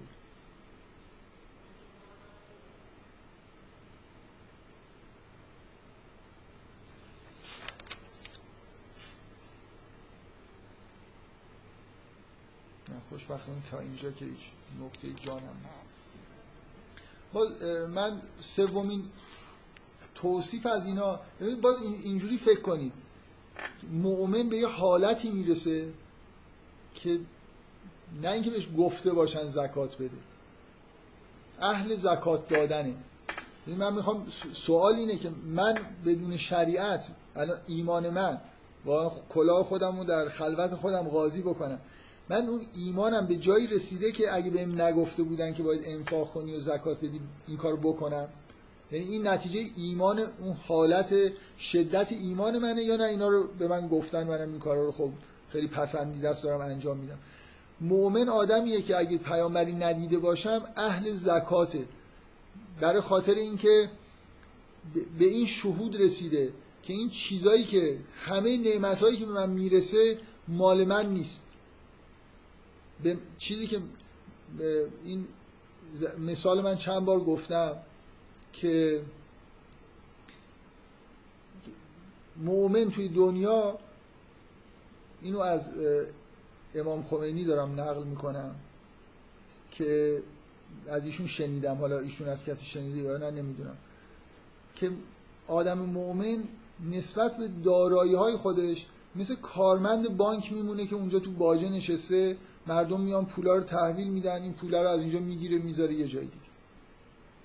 هیچ حسی از اینکه این وسط که این چیزی که رسید مال منه درش وجود نداره. همه چیز رو خداوند در اختیار من قرار داده. حالا من باید اونطوری که خداوند صلاح می‌دونه برای خودم و دیگران خرج کنم. یعنی مثلا فرض کنید ممکنه توی شرایطی باشم که اطرافم خیلی چاله های مثلا مالی نمی‌بینم. بنابراین بخش عمدهش رو ممکنه صرف زندگی خودم بکنم. برعکس ممکنه توی حالتی احساس بکنم که خب یه ثروت زیادی به من رسیده بقیه مردم وضعشون خوب نیست. قحطی اومده مشکلی پیش اومده. ممکنه توی یه لحظه فکر کنم که وظیفم اینه همه اینا رو توضیح بکنم. بنابراین اگه شما احساستون واقعا ایمانتون شما رو به اینجا برسونه که نسبت به هر چی که دارید نه فقط مال نسبت به هر چی که نعمتی که دارید این احساس چیزی که به شما داده شده این آیه قرآن رو یادتون بیاد. یوم میگه یسالو عن النعیم. یسالو آیه چیه؟ بدون سرچ می‌تونید بگید. خب محتوای آیه اینه. میگه روزی که از نعمت ها پرسیده میشه. هر نعمتی که ما داده شده ما در مقابلش مسئولیم. این این حالت که به من دادن و حالا من هر کار دلم بخواد باش می‌کنم اصلا اینجوری نیست. یعنی آدم مؤمن حس این که نعمتهاش چیزایی هن. یه آیه تو قرآن هست در سوره فجر. میگه در توصیف انسان به طور کلی که گرایش کلی انسان اینجوریه. مگر اونایی که استثناء هستن. که وقتی که خداوند بهشون نعمت میده میگه که یقول ربی اکرمن. خدا منو مثلا جا آره میگه و ازا مبتلا فقط در علیه رزقهو و یقول ربی اهانن. انسان متوسط الحال یه مقدار خنگ. حتی اگه مؤمن باشه ولی نه به اندازه کافی وقتی که رزقش کم بشه فکر می‌کنه خدا بهش مثلا خدا کوچیک خار شمردتش که بهش رزق نداده. وقتی نعمتش زیاد میشه میگه خدا منو مثلا عزیز کرده. بهم تبد آدم مؤمن باید به اینجا صفت مؤمن اینه که در حدی به جایی رسیده باشه که به نعمتهای خودش اینجوری نگاه نکنه. به نعمتها به عنوان دقیقا مسئولیت نگاه کنه برای اینکه در آینده ازش سوال خواهد شد. با مال خودت چی کردی؟ با هر چیزی که داشتی چی کردی؟ با علم خودت چی کار کردی؟ در یک کلام با به, به معنای کلی فیزیکی با انرژی خودت چی کردی؟ با توانایی انجام کار خودت چی کردی؟ این مربوط به مال میشه علم میشه. من یه سعه وجودی دارم یه تأثیرایی می‌تونم بذارم که به دلیل نعمتهایی که خداوند به من داده. ممکنه در یه زمینهایی به من نعمتی داده نشده یا کم داده شده در این زمینهای زیاد. اتفاقا این آیه‌ای که اینجا به طور کلی چون حالت شریعت نداره دیگه. ببینید شما زکات در شریعت به مال تعلق می‌گیره به طور سمبولیک. یعنی اون چیزی که برای همه نوشته شده نماز پنج مثلا به مردم که نگفته نماز خاشعانه بخونید. اینکه جز خشوعش جز شریعت نیست. برای اینکه این چیز قلبیه نمیشه بهش امر کرد. میگن نماز بخونید. میگن مالتون رو زکات بدید. همین رو رعایت بکنید به نظر میاد. ولی شریعت چیز دیگه. یه سر یه رشته ایه که چیزی به درازه. یعنی شما هر کدوم این احکام شریعت رو ببینید در باطن به خیلی چیزهای دیگه باید از در اخلاقی سرایت بدید اگه واقعا می‌خواید به اون حکم به طور کامل عمل بکنید. مثلا تو روایات احتمالا شنیدید که زکات العلم نشرم زکات علم نش دادنشه. هر میگن هر چیزی اصلا روایت اینه که هر چیزی زکاتی داره و زکات العلم نشرم مال زکات داره علم زکات داره هر نعمتی زکات داره. اتفاقا این آیه این کلیت درش هست. نمیگه الذین یعتون از زکات یا الذین زکات مثلا معتون میگه الذین زکات فائلون فعل اونقدر گسترده آورده که شامل همه چیز میشه دیگه. یعنی شما زکات یه عملیه که شامل انگار همه چیز میشه و شما باید این عمل رو انجام بدید. این خیلی کلیتر از اینه که با کلمه مثلا دادن. وقتی بگید زکات دادن ممکنه مثلا شامل نشر علم میشه نمیشه یه خورده سخته. زکات یه عملیه. شما یه نعمتی بهتون داده میشه و می‌دونید که همش مال خودتون نیست. حتما باید یه چیزی ازش خارج بشه. یه کاری بکنید برای اینکه این مثلا علم که به شما وارد میشه حتما باید کلا باید خروجی داشته باشید دیگه. انفاق هم اتفاقا به معنای وجودی سوراخ و لوله رابطه. در معنی واقعی کلمش. کلا باید مؤمنین یه سوراخایی داشته باشن که چیز توشون جمع نشه. هیچ نوع نعمتی درشون این تصور رو نداشته باشن که این مال خودم و قرار نیست که به بیرون نشت همه چیز باید نشتی داشته باشه. ما معمولا جلوی نشتی رو می‌خوایم بگیریم ولی در اینجا باید بله؟ لا تسالون یومئذ عن النعیم. این آیه که خلاصه سرچ کردم پیدا کردم. خب بالاخره این این سه تا آیه اول مثلا در شروع سوره بقره میگه که الذین یؤمنون بالغیب و یقیمون الصلات و مما رزقناهم ینفقون. ایمان به غیب و یقیمون الصلات و مما اینا ترجیبندای اشاره کردن به مؤمنین و متقین و ایناست کسایی که حتما نماز تو کارشون هست چه شریعتی دیده باشن چه ندیده باشن. حتما اهل زکات و انفال اونجا میگه که مما رزقناهم ینفقون اینجا میگه والذین هم لزکات فاعلون. خیلی کلیتر و اصلا حتی اشاره به این نمی‌کنه. رزق حتی واژه رزق اینجا گفته نشده. به طور کلی عملی است به اسم زکات که اینا انجامش میدن. که این حتی شامل تسکیه نفس هم ممکنه یه نفر بگه میشه. به دلیل کلیتی که آیه داره پاک دنبال پاک کردن دیگه. یه وجه مثلا پاک کردن مال اونه و برای علم مثلا زکات یه چیزی دیگه است. همینطور هر چیزی بالاخره به فکر این هستیم که باید باشیم که خودمون رو پاک بکنیم. بعد یه دفعه این آیه میاد که والذین هم لفروجهم حافظون. ایمان در حتما اینطوریه که آثاری داره که مربوط به جنسیت هم میشه. شما من, من بدون اینکه بخوام خیلی وارد جزئیات این آیات بشم حالا شاید بد نباشه یه بحث کوتاهی البته بکنم فقط می‌خوام اینو یادآوری بکنم که یادتون هست که اصلا علت خروج از جهنم از بهش چی بود؟ یه چیز مربوط به جنسیت بود. و مؤمن حتما باید به یه جوری درک شهودی رسیده باشه که اینجا جنسیت پوشیده بودن جنسیت یه چیز حیاتی برای انسان. یعنی غرق شدن. مثل, مثل اون اولین چیزی که انسان رو از اون عالم وحدت و بهشتی که درش بود بیرون گناهی که اثری که از گناه ظاهر شد که باعث اخراج انسان شد اون چیزی که شیطان می‌دونست اگه انسان مبتلا بهش بشه دیگه جاش توی بهشت نیست. اینا دقت بکنید دقیقا بحث از فلاح مؤمنین در این آیات و برگشتنشون به بهشت. بنابراین این آیه اینجا تناسبش اینه که چجوری اینا اخراج شدن. مؤمن چه اون داستان رو شنیده باشه چه نشنیده باشه این قسمت اصلا وحشتناکتر به نظر من. چون من اصلا تصور این که ایمان به جایی برسه آدم نماز بخونه برام راحته.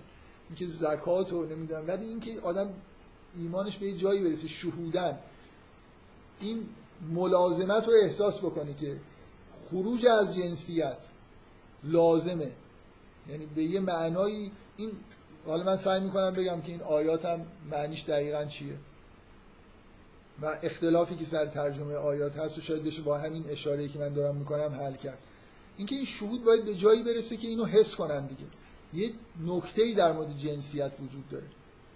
اونجا در اثر ظهور ساعات یعنی یه جوری اون پوشیدگی که از بین رفت دوچار مشکل و اخراج شدن. اینجا انگار راه برگشتن اینه که مؤمن به یه جایی می‌رسه که انگار اون مرحله رو دوباره برمیگردونه. من توی بحث در مورد حجم در مورد اون تواف نسا یه نکته مشابه این گفتم که مثل اینکه اشاره تحت همون درکی که از اون آیات آدم و حوا و خروج از بهش داریم باید اینا رو درک بکنیم. چهارمین صفتی که بهشون گفته میشه در موردشون گفته میشه که من یه میگم حسم اینی که از همه ناامید کننده تره یعنی اگه آدم آیات رو بخونه مقایسه بکنه به این معنایی که من میگم با خودش. از اگه ظاهری معنی کنید که اصلا ساده تره الذین هم لفروجهم یحافظون و حافظون خیلی از صلات خاشع خوندن. ولی وقتی اونجوری معنیش بکنید که اینا شما باید به جایی برسید که فارغ از شریعت فارغی از این بهتون گفته باشن از درونتون این بجوشه. که نماز بخونید نماز خاشعانه بخونید از لغو اعراض بکنید. حالتتون باید طوری باشه که اینا درتون تثبیت بشه. رسیدن به نظر من به حالتی که انسان به جایی برسه که این حفظ فرج رو درک بکنی که مثلا ضروریه به نظر من شاید از همین دور از ذهن تر که چجوری ایمان به خدا و آخرت در, در واقع این نتیجه درک از توحید و درک از مسئله کسرت و وحدته. میگم که مؤمن یا آدمی در حد کسایی که میگیم بهشون میگیم عرفا عرفا مثلا کسایی هستن که درکی از وحدت دارن دیگه. بالاخره ادعایی اینو دارن که به یه حالتی می‌رسن که وحدت رو درک می‌کنن. و اون حالتی که شما می‌خواد بهش برسید رسیدن بهش و موندن درش با جنسیت مغایرت داره. بنابراین شما به اینجا می‌رسید وقتی به اون وحدت رو درک کردید و لذت غرق شدن تو اون وحدت رو چشیدید همون چیزی که در بهشتم لذتش موجود بود و انشالله خواهد بود. وقتی به اونجا رسیدید این احساس درتون ایجاد میشه که می‌فهمید که این با جنسیت یعنی توی نمیشه در اون حالت وحدت همراه با جنسیت حضور داشت. و بنابراین اخلاقای جنسی خاص پیدا می‌کنه در رابطه با جنس مخا... این اینجا به چه چیزی داره اشاره می‌کنه؟ من می‌خوام حالا یه اختلافشون در حد ترجمه اینجا وجود داره. بگم که الذین هم لفروجهم حافظون معنیش چیه؟ معنیش اینه که اینا ستر عورت می‌کنن یا معنیش اینه که مثلا عمل جنسی انجام نمیدن؟ حفظ فرج به چه معناست در این آیه؟ من با همین حرفی که زدم فکر می‌کنم که واضح برای من که این مسئله فقط مسئله مثلا زنا نکردن و این حرفا نیست. مسئله ستر عورت یعنی یه قدم اونورتره. که اینا یه جوری نسبت به پوشش خودشون حساس میشن. و اگه اینجوری معنی بکنید این آیه رو که به نظر من اینجوری درسته یعنی حفظ فرج در اینجا به معنای یه جوری ستر معادل با ستر عورته میگه الا علی ازواجهم او ملکت ایمانهم فانهم غیر ملومین اینجا اگه اونایی که میگن که مسئله ارتباط جنسیه اینجوری معنی می‌کنن که خب دیگه زوجه و مثلا کنیز که اشکال نداره از نظر ارتباطه. من قبلا یه بحثی در مورد یه قسمتی از سوره نسا کردم که به نظر من کاملا مخالف با اینه که ارتباط با کنیز خارج از محدوده ازدواج وجود داره. بنابراین اگه اون استدلال من پذیرفته باشید این آیه هم بیمعنی میشه که چرا ما ملکت ایمانه هم باید جز ازواج بشن تا بنابراین لغو خود این عبارت بیهوده است. می‌تونه فقط بگه الا علا ازواجهم فانهم غیر معلوم. ولی اگه ستر عورت باشه حالا معنیش چیز دیگه ای میشه. ببینید مثل چیز مثل این میشه شما الان در دنیا در این دنیایی که فعلا ما ملکت ایمان هم وجود نداره ولی همتون اینو شنیدید و می‌دونید و خیلی بدیهی هم هست که مثلا در موارد پزشکی مثلا طرفو دارن میرن تو می‌برن تو عمل جراحی دیگه ستر و عورت و اینا واجب نیست. در مقابل پزشک پرستار یه جاهایی همین الان هم شرعن و عقلا و عرفن و اصلا دیگه بدیهیه که به غیر از اون رابطه بین زوجین یه جاهای دیگه هم هست که ستر و عورت معنی نداره. تو دنیای قدیم این حالت وجود داشته که مثلا فرض کنید یه خانومی ممکن بود مثلا با ندیماش بره مثلا برای شستشو توی حمام. یه این رعایت این که توی اون خلوت مثلا خونه حالا یه فردی باشه که مثل خدمتکار که نسبت به اون خیلی این حساسیت ها وجود نداره این یه جوری داره مستثنا میشه. مثل اینکه دیگه یه نوع رابطه خیلی صمیمانه و نزدیکی توی خونه افرادی که تو خونه دارن زندگی می‌کنن مثلا خدمت می‌کنن. الا ما ملکت ایمانهم به این معنی. مستثنا شده که حالا مثلا در مقابل اینا پوشش مثلا خیلی چیز لازم نیست. گفته بشه. این معنی آیه دومه. اگه معنی اول آیه اول معنای سطر عورت بگیم. استثناء کردن یه حالتهایی که مثلا اجتناب ناپذیره به دلیل حالا اینجا به دلیل اینکه یه نفر تو خونه داره از به نزدیکی مثلا خدمت می‌کنه یا حالا موردهای پزشکی که ما خودمون باش مواجه هستیم. بعد آیه بعد میگه که فمن تقا برای ذالک که همول آدون که یه جورایی شدید الله دیگه. کسایی که غیر این عمل بکنن مثل اینکه دچار عدوان شدن و آدون آدون به معنای کس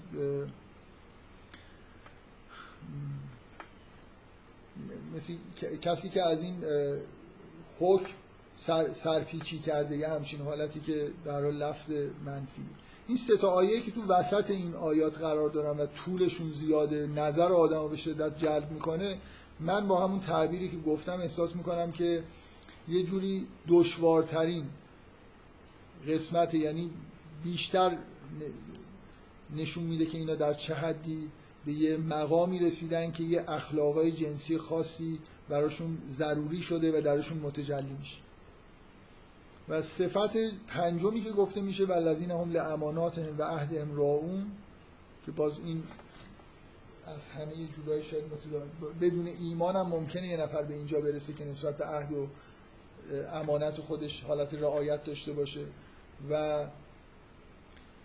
اینکه ولذین هم لاماناتهم و عهدهم راون شاید به ذهن آدم اینجوری این برسه که اینا اون درک به درک شهودی یعنی امانات و عهد اشاره به اون امانت و عهدی داره که همه ما در درونمون چندین بار در قرآن به این اشاره شده یا آیه معروف امانت داریم و جاهای دیگه که از عهد بین انسان و پروردگار صحبت می‌کنه.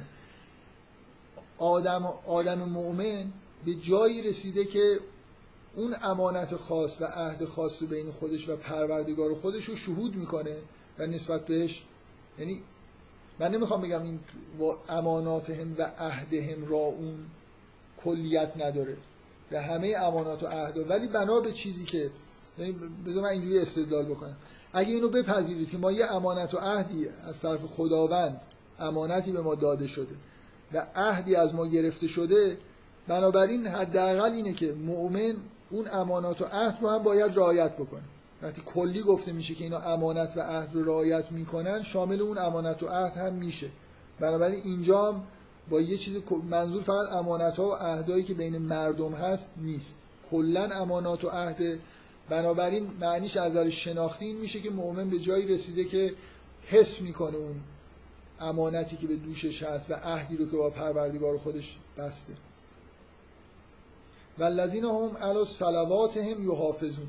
اینجا به غیر از اون مسئله صلاتهم خاشعون که سلات مفرد اومده و خشوع در مورد یه دونه سلات گفته شده آیه آخر در واقع مثل اینه که داره میگه که اینا برنامه سلات داره همونطوری که در شریعت مثلا ما پنج وقت نماز داریم مؤمن کسی که سلوات داره و بر این سلوات یعنی مثل اینکه در زمانهای مشخصی برای خودش نماز می‌خونه و اینا رو حفظ می‌کنه اینا رو.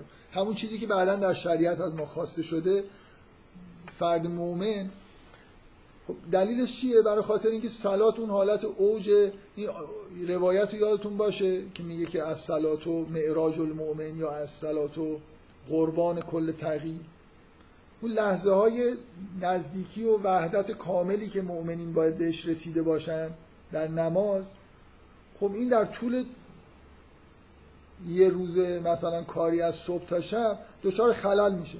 بنابراین هر مؤمنی بنا به حال خودش اگه شریعتی هم ندیده باشه لازمه که برای اینکه اون حالت رو حفظ بکنه گاهگداری مثلا با یه فاصله های زمانی بره و نماز رو انگار تجدید بکنه.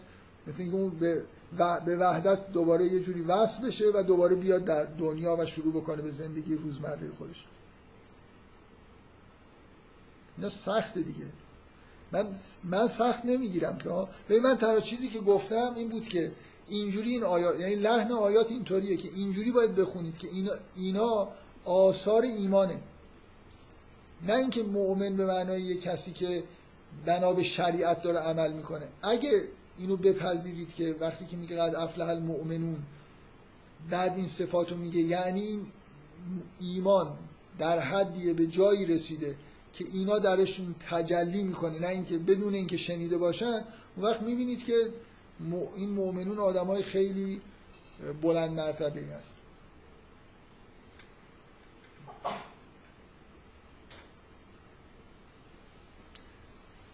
بعد این آیه باز کوتاه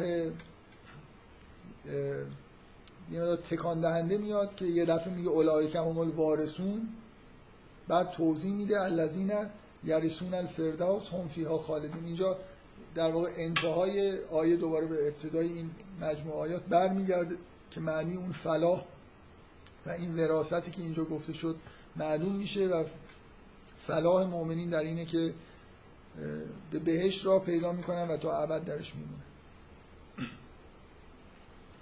حالا یه خورده این آیات رو هی بخونید تا به قول اون شاعر کله پا بشید من این کله پا رو یه بار یه, یه جای خوندم و هر وقت در مورد تاثیر شعر و ادبیات و اینا می‌خوام حرف بزنم کلمه به ذهنم میاد. یه شاعری هست به اسم های بیژن الهی. یه ترجمه ای داره از آثار آرتور رمبو شاعر بزرگ فرانسوی که میشناسیدش یا نه. که خیلی ها میگن بزرگترین شاعر فرانسه است و زندگیش هم اینجوری بوده که بین 18 تا 20 سالگی شعر گفته. و بعدم سالها زندگی کرده و شعری ازش ما دیگه باقی نمونده. به نظر نمیادم با توجه اطلاعاتی که در مورد زندگیش هست شعر گفته باشه. همون دو سه سالی که توی نوجوانی شعر گفته باعث شده که بگن که اینا که این بزرگترین شاعر فرانسه است. ولی آقای الهی ترجمه کرده این مجموعه رو تحت عنوان اشراق ها از آثار آرتور رمبو ولی مقدمه جالبی نوشته با یه نصر عجیب و غریب خیلی خود شعرها عجیب و غریب ترجمه شدن. خیلی با دقت و با وفاداری حتما اولین باری که بخونید بعدتون میاد از ترجمه ولی یه خورده با لحن ترجمه آشنا بشید کم کم لذت می‌برید. بعد مقدمه از شعران بدتره چون انتظار دارید یه نصر ببینید ولی خیلی چیز عجیب و غریبیه مثل شبیه همون شعراست بعد یه جایش اینجوریه که میگه که من اولین باری که شعری از آرتور رمبو خوندم مثلا من مضمونش دارم میگم که تعجب کردم که این مثلا برای چی اینقدر اینقدر میگن آرتور رمبو آرتور رمبو این چی چی بود؟ بعد مثلا عبارتش یه همچین چیزیه که این مگر چه گفته این پسره؟ بعد میگه که تا مثلا یه مدتی خوندم و تا شعر سپیده آرتور رمبو رو خواندم که کله پا هم کرد. این عبارت خیلی تو ذهن من مونده. هر وقت که این حس این که آدم یه چیزی اثر هنری می‌کنی کله پا میشه. کلا دیگه تسلیم میشه در مقابل اینکه این شاعر بزرگیه این فوق العاده کله پا شدن یعنی مثلا من به نظرم خودش به عنوان شاعر حس کرد که من هیچ وقتی هم چیزی نگفتم و نمی‌تونم بگم دیگه. که بزرگی مثلا شاعر رو از یه چیزی. حالا شما خلاص اینقدر این ابتدای این سوره رو بخونید تا انشالله کله پا بشه. به معنای خوبی از اون حسی که تو این چیز هست دیگه. این مثل اینکه آدم های بزرگی دارن اینجا توصیف میشن که مقصود خلقتن. ما انسان خلق شده برای اینکه یه همچین به همچین مقامی برسیم و یه همچین حالتهایی در ما تجلی بکنیم. خب این این قطعه که به وضوح به دلیل محتواش به دلیل ریتمش لحنش اینکه اگه بخوایم قطعه بندی بکنیم سوره رو که اینجا که واضحه این قطعه اول سوره است که اینجا هم خالدون تموم میشه. تا قطعه دوم این قطعه که به نظر من حالا مناسبه که از اول در آیه دوازده تا 16 رو هم بگیم که این یه قطعه است که باز توصیف تحول جنین و مسئله بعثت خیلی با یه حالا شاید اهداف و حالت دیگه ای در شروع سوره حج هم همین جاها یعنی بعد از قطعه اول سوره حج هم یه اشاره به همین زندگی جنینی شد که اونجا یادتون باشه مسئله این بود که نحوه اشاره این بود که شما رو به مثل استدلالی درباره بحث آورده شده بود. من در مورد اونجا بحث کردم. اینجا چه حالتی داره؟ ببین این این توصیف درخشان این انسان ها که مثلا چی میگن؟ اون انسان های مورد نظر و گل, گل هایی هستن که توی این بیابان خلقت آدمیزاد در کره زمین رشد کردن و به ثمر رسیدن توصیف اینا رو زیبایی که اگه تحت تاثیر قرار بگیرید توی رفتار اینا وجود داره و این عظمتی که ایمانشون داره که به یه جایی رسیدن که انسان های منزهی شدن با یه شیوه رفتار خاصی.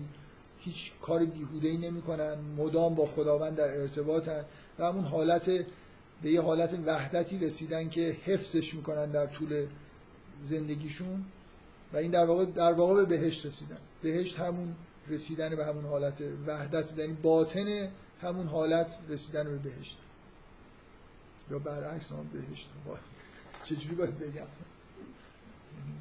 تجلی اون به طور که یه چیز باطنیه میشه بهشت رفتن به بهشت و آخرات هم چیزی نیست بغیر از اینکه همین باطن ها یا اومد تبل از سرایر این چیزهایی که در سرن و پنهانن اونجا آشکار میشن.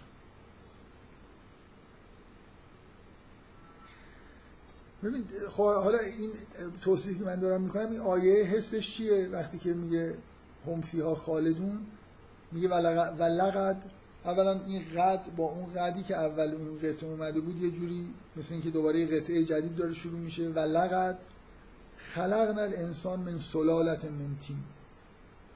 که این آدما رو از گل خلق کردیم. اینجا اون حالت شما همیشه وقتی که اشاره میشه به اینکه انسان از خاک و از گل خلق شده و از نطفه همیشه حسی از حقارت وجود داره. این آدمایی که به اینجا رسیدن شگفتی اینه دیگه ولقد خلقنا الانسان من سلالت من اینا از این موجودات از گلن. موجوداتی از پسترین چیزی که عنصری که انگار در جهان وجود داره خلق شدن به اینجا رسیدن. این تضاد چیز دیگه. این دوتا قطعه رو یعنی این قطعه دوم و یه حالت شوکی اگه قرار ایجاد بشه اینه که شما در حالی که غرق در اون توصیفات انسانهای متعالی هستید مثل اینکه نهایت خلقت رو دارید می‌بینید یه دفعه میایید بهتون برعکس بود این زیبایی رو نداشتید. یعنی از اول شروع می‌کرد که انسان رو از این گل خلق کرد اینجوری شد اینجوری شد بعد ببینید اینا چه موجوداتی شدن. اون توصیفه میاد شما یه خورده غرقتون باشید بعد یه دفعه یادآوری میشه ببینید اینا از کجا شروع کردن. همه این انسان ها بنده و شما این تو این قسمتش ما خیلی راحتیم. یعنی مثلا می‌خونیم دیگه چه احساس بدی بهمون دست نمیده. بله ما هم الحمدلله ما هم از گل خلق شدیم. نطفه بودیم. این قسمت هایی که دست خودمون نبوده خیلی خوبه اوضاع. از اونجایی که بعد من من میگم جباریت خداوند خیلی خوبه شما میگید نه هیچ کی نگفته جب... ببین تا اونجایی که جباریت خداوند ما کاری نمی کردیم ما چقدر وضعمون خوب بود. تا یه جایی اومدیم همه خلقتمون کامل شده و اینا بعد که یه چیزی دادن دستمون خداوند یه مقدار جباریتش توسط اسماء دیگهش پوشیده شد. ما گرفتار شدیم که بعدا اون آیات اولی که می‌خونیم هم دوچار شوق میشیم ولی خب بیشتر هم دوچار خوف میشیم. البته ببینید چیزا یه خورده من برای اینکه خوف کمتر بشه این آیات محتواش این میشه که آدمایی که اینجوری هم قد افلح المؤمنین قطعا به بهشت میرن. ولی این مانع از این نیست که حالا آدمای دیگه هم به بهشت میرن. اینا قد افلح یعنی اینجوری اگه اینجوری هستید اصلا هیچ نگران نباشید این چیزه تضمینیه. بقیهش خیلی تضمینی نیست دیگه. بعدا ممکنه یه خورده مثلا یه مراحلی رو طی بکنیم بعدم به بهشت بریم. مراحل نه خوشایندی ممکنه در دنبال زندگی دنیوی ما باشه. خب از این آیات قطع میشه در واقع این قطعه با این قطعه ای که به منشأ خلقت همین آدم ها انسان ها و تضادی که وجود داره من تاکیدم اینه که اینجا تاکید روی از پایین شروع شدنه. از یه جهاتی شباهت داره به اون چیزی که تو سوره حج بود ولی واقعا هدف اونجا یه جور استدلال در مورد بعثت بود در حالی که اینجا هدف یه جور یادآوری این منشأ خیلی سطح پایین و اون تطور مشترک همه انسان هاست. یعنی دقیقا همین حالت که من سعی کردم توصیف بکنم ایجاد میشه که تا یه جاهایش همه ما از یه جای پایینی شروع کردیم و تا یه جایی رفتیم. ولی اون زندگی دنیویمون اونا یه جور دیگه زندگی کردن مثلا ما یه جور دیگه زندگی کردیم و به اون نتایجی که اونا رسیدن نرسیدیم میگه ولقد خلقنا الانسان من سلالت من تین. تین ترکیب خاک و آب. اگر از این نظر چهار عنصر نگاه بکنید تین دو تا عنصر خاک و آب رو در واقع تو خودش داره یه عنصری از که هر دوتاش یه جوری عنصر خاک عنصر ارز حساب میشه دیگه به اصطلاح زمین. حالا من چون بعدا ربط پیدا می‌کنه این حرفی که دارم می‌زنم به آیه های بعدی دارم میگم. ثم جعلناه نطفه فی قرار مکین. بعد این خاک تبدیل به نطفه میشه. حالا اینکه چه جوری تبدیل به نطفه میشه که اینجا کاری به این کارو نداره. بعد تطور این نطفه رو میگه. ثم خلقنا النطفه علقه فخلقنا العلقه مزغه فخلقنا المزغه عظاما فكسونا العظام لحما ثم انشأناه خلقا آخر فتبارک الله احسن الخالقین که این شاید معروف ترین آیه این سوره باشه که آدما خیلی خوششون اومده از اینکه گفته شده فتح اینو خیلی آیه رو دوست دارن. میگن فتبارک الله احسن الخالقین و بعد نتیجه می‌گیرن که ما خیلی خوبیم. موجودات برتری هستیم و دیگه تقریبا نزدیک بعد از خدا مایی ما از این حرفا دیگه شنیدید قسمت های بعدش معمولا زیاد شنیده نمیشن. این قسمت ها خیلی دلچسبه مثلا اون یه آیه هست که میگه که لخلق السماوات اکبر من خلق الناس ولکن اکثر الناس لا یعلمون. اینو اصلا نشنیدید؟ انتم اشد و خلقا ام السماء بناها اینم زیاد گفته نمیشه ولی فتبارک الله احسن الخالقین. میگه فتبارک الله احسن الخالقین. خداوند خلقت فوق ای بود و خداوند خودش رو تحسین می‌کنه به دلیل این خلقت زیبایی که انجام داد حالا برای انسان که مقام خودش رو داره کسی هم منکر مقام انسان نیست. خب مراحل اینکه این این خاک چجوری کم کم تبدیل به چیزایی میشه که اینا هیچ کدومشون مطبوع نیست دیگه. نطفه و بعد کم کم علقه و اینا میشه معنی نمادین برای همون قدری که شما درک نمادینی از گوشت و استخوان و هر چیزی که اینجا گفته میشه داشته باشید می‌تونید برای معنی نمادین برای این مراحل قائل بشید که من ضرورت نمی‌دونم که الان در موردش بحث بکنم.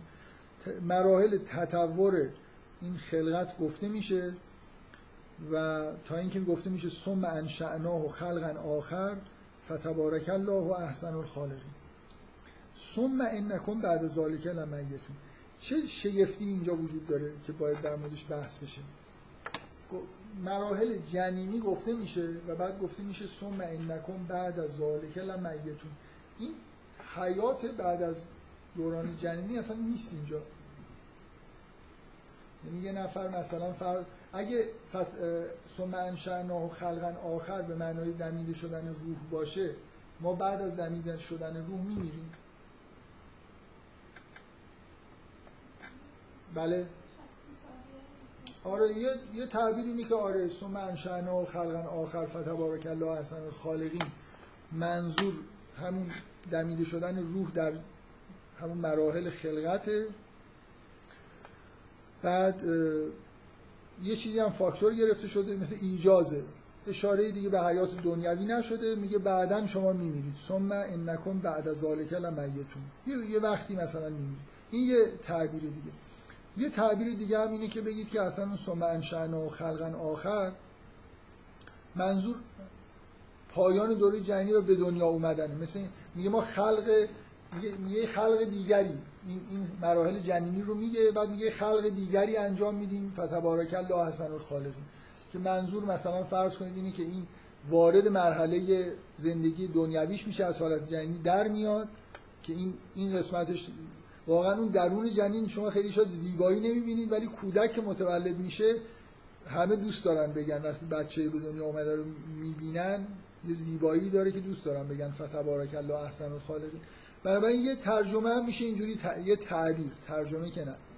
یه تعبیر می‌تونه این باشه که اون اشاره به دمیده شدن روح نیست. اشاره به تولد و حیات دنیوی انسانه. فتبارک الله احسن الخالقین که این خلقت انگار جوری به جایی می‌رسه که دیگه تمام میشه. انسان زندگی دنیویشو می‌کنه. این مناسبت داره که میگه ثم انکم بعد از ذالک بعد از اون خلق آخر لمیتون. اگه اون خلق آخر اشاره به متولد شدن و حیات دنیوی باشه روونتر میشه خون ولی خب ترجیح داره بعضی از نظر معنایی ترجیح میدن که بگن دمیده شدن روحه برای اینکه اون قسمت اصلی خلقته. حالا من اصراری ندارم. می‌خوام حداقل این احتمال رو تو ذهنتون ایجاد بکنم که می‌تونه این تعبیر متداول که احتمالا زیاد شنیدی تعبیر دیگه هم معادلش کنارش وجود داشته باشه که از یه جهاتی روونتر می‌کنه آیات. ثم انکم یوم القیامت تبعثون و بعد از اینکه مردیدم یه روزی روز قیامت مبعوث میشه. این یه خلاصه ای از ابتدا و انتهای زندگی انسانه که از خاک شروع میشه. یه مراحلی رو در جنین طی می‌کنه. حالا احتمالا به دنیا میاد میمیره و بعد در روز قیامت مبعوث میشه. خب.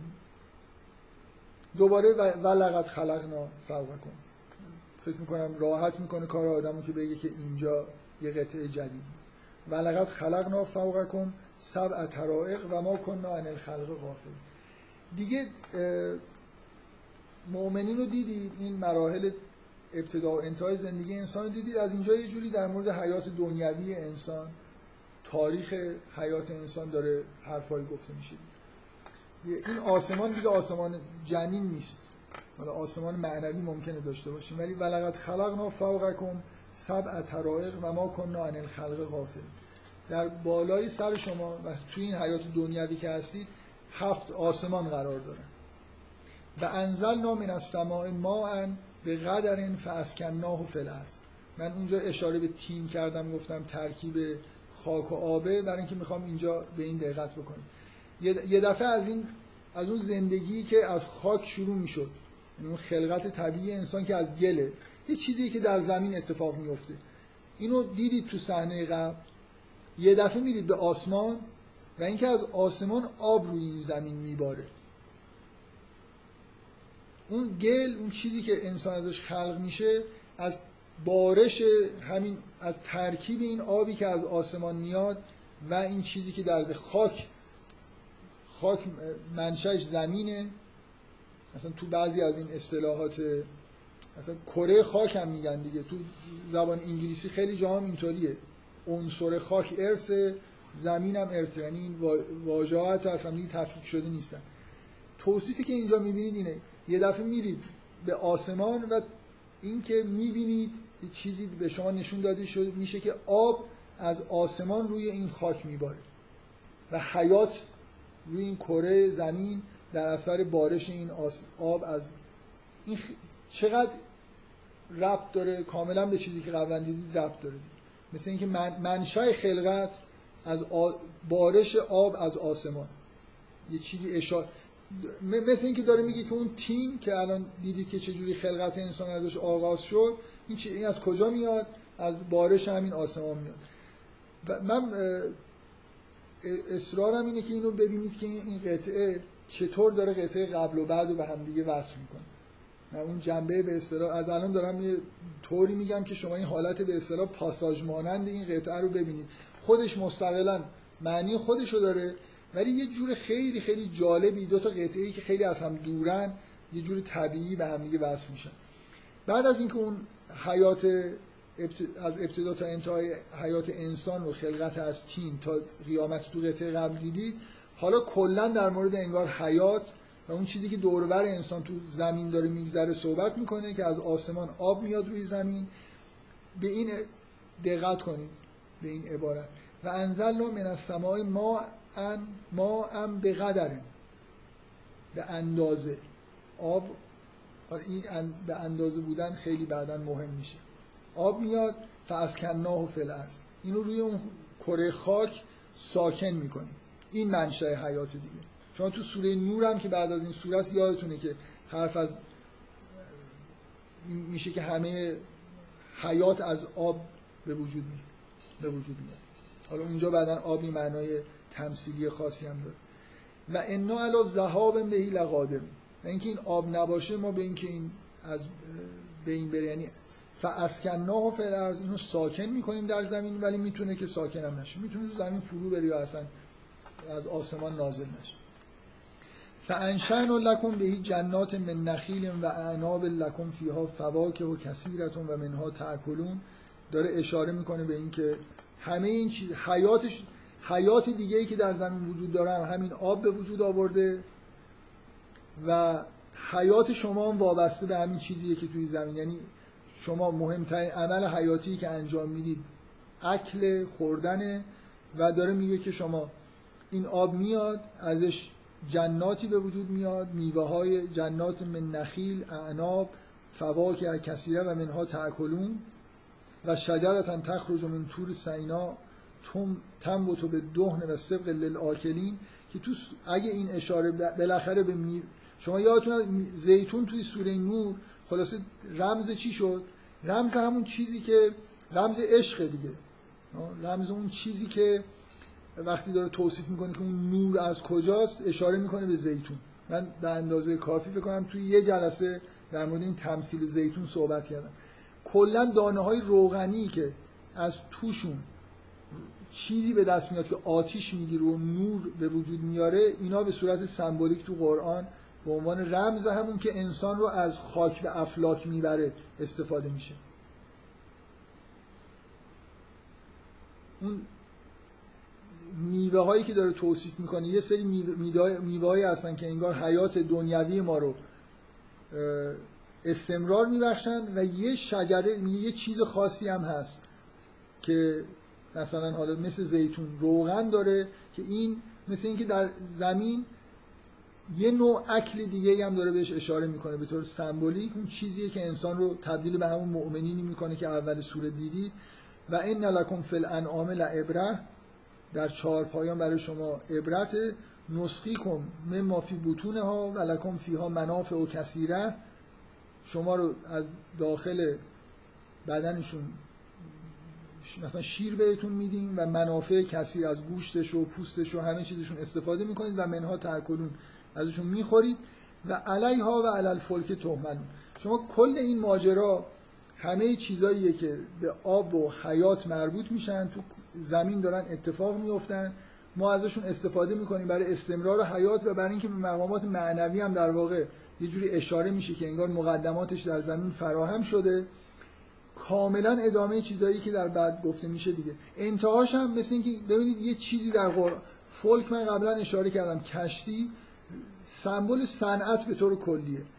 طبیعت ساخته شده و امکاناتی توش وجود داره که ما می‌تونیم چیزهای دیگه هم بسازیم. مرتب تو قرآن وقتی که به نعمتهای سا... که در زمین در اختیار ما قرار داده شده بهشون اشاره میشه به فولک هم اشاره میشه. فولک رو ما می‌سازیم. صنعت یه چیز ادامه خلقت خداونده دیگه. یعنی امکاناتی توی زمین گذاشته شده که ما مثلا چوب رو می‌تونیم چوب هست آب هست چوب رو می‌تونیم بندازیم رو آب و شناور مثلا بمونیم. و هزاران هر چی که شما در واقع تحت عنوان صنعت می‌تونید بهش اشاره بکنید. اینی که ما از امکانات طبیعت می‌تونیم استفاده بکنیم ترکیبای جدید به وجود بیاریم چیزهای جدید بسازیم و خداوند همه اینا رو هم در ادامه خلقت خودش همیشه به خودش نسبت میده. یعنی شما مثلا بر انعام سوار میشید بر فلک هم سوار میشید. همونجور انگار که نعمت الهی رو داره میگه دیگه. و علیها و علل فلک تهمل حالا قرار وصل بشه به چه داستانی؟ به داستان نوح حرف این این, این آیات از یه طرف از اون اول که شروع می‌کنه حرف بارانه و اینکه به قدره. ما اینو می‌تونیم هم زیاد بباریم مثلا. ما اینو عرف مثلا معمولش اینه که به اندازه بارون از آسمون میاد. مثل یه جوری این نطفه توی ذهن آدم نقش میبنده که خب این آب خوشبختانه به اندازه لازم و کافی میاد. یعنی که این حیات اینجا به وجود بیاد. اگه از این قدرش خارج بشه حیات از بین میره. این یه چیزی تو ذهنتون هست بعد خیلی عادی بله خب داره در مورد حیات صحبت می‌کنه. گیاه به وجود میان فلان انعام و هم جایی که این پاساژ قرار نیست به وجود بیاد این فولک میاد. یعنی اینجوری نیست که اینجا حالا یه دفعه چون می‌خواد به داستان نوح اشاره بکنه فولک میاد. فولک همیشه آخره اینجور نعمت های الهی میاد. میگه آره دیگه اینه بعد چیز چهار پایان هستن تو مرحله بعدی خودتون هم چیزایی می‌سازید. مثل فولک میگه و لقد ارسلنا نوحا الی قومه. مثل اینکه اوه این کشتیه و اون آب و باران و اینا یه حالا یه دارید یه تصویر بعدی همه چیز برعکس میشه. آبه به اینکه به قدر باشه زیاد میشه بعد اون فولکه اینجا یه جوری چیز میشه دیگه. اون فولکی که اینا سوارش میشن و اونه که باعث حفظ حیاتشون میشه یه چیز سمبولیک پیدا می‌کنه. بذارید من این سه تا قطعه اول گفتم. من واقعا نمی‌دونم. من این پاساژ رو خیلی دوست دارم. هر وقتی می‌رسم حالا اولش که شروع میشه یه جوریه دیگه. خیلی حالت کله پا کننده داره. یعنی اگه من این دو تا قطعه رو می‌دادم شما اگه خودتون رو تلف هم می‌کردید من خودم رو تلف می‌کردم نمی‌تونستید. یه قطعه در این حد در خودش کامل یعنی قطعه ای که داره اشاره به چیزای الهی می‌کنه نعمت های الهی در که دقیقا وصل بشه به اون قبلی و دقیقا هم تهش وصل بشه به اون داستان بعدی. مثل یه برنامه تنز درست کردن شبا پخش میشه.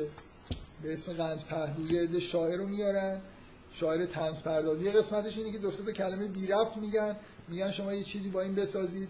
خب اونا بی رفت چون گفته شده و قرار تنز زیاد به زحمت نمیافتن.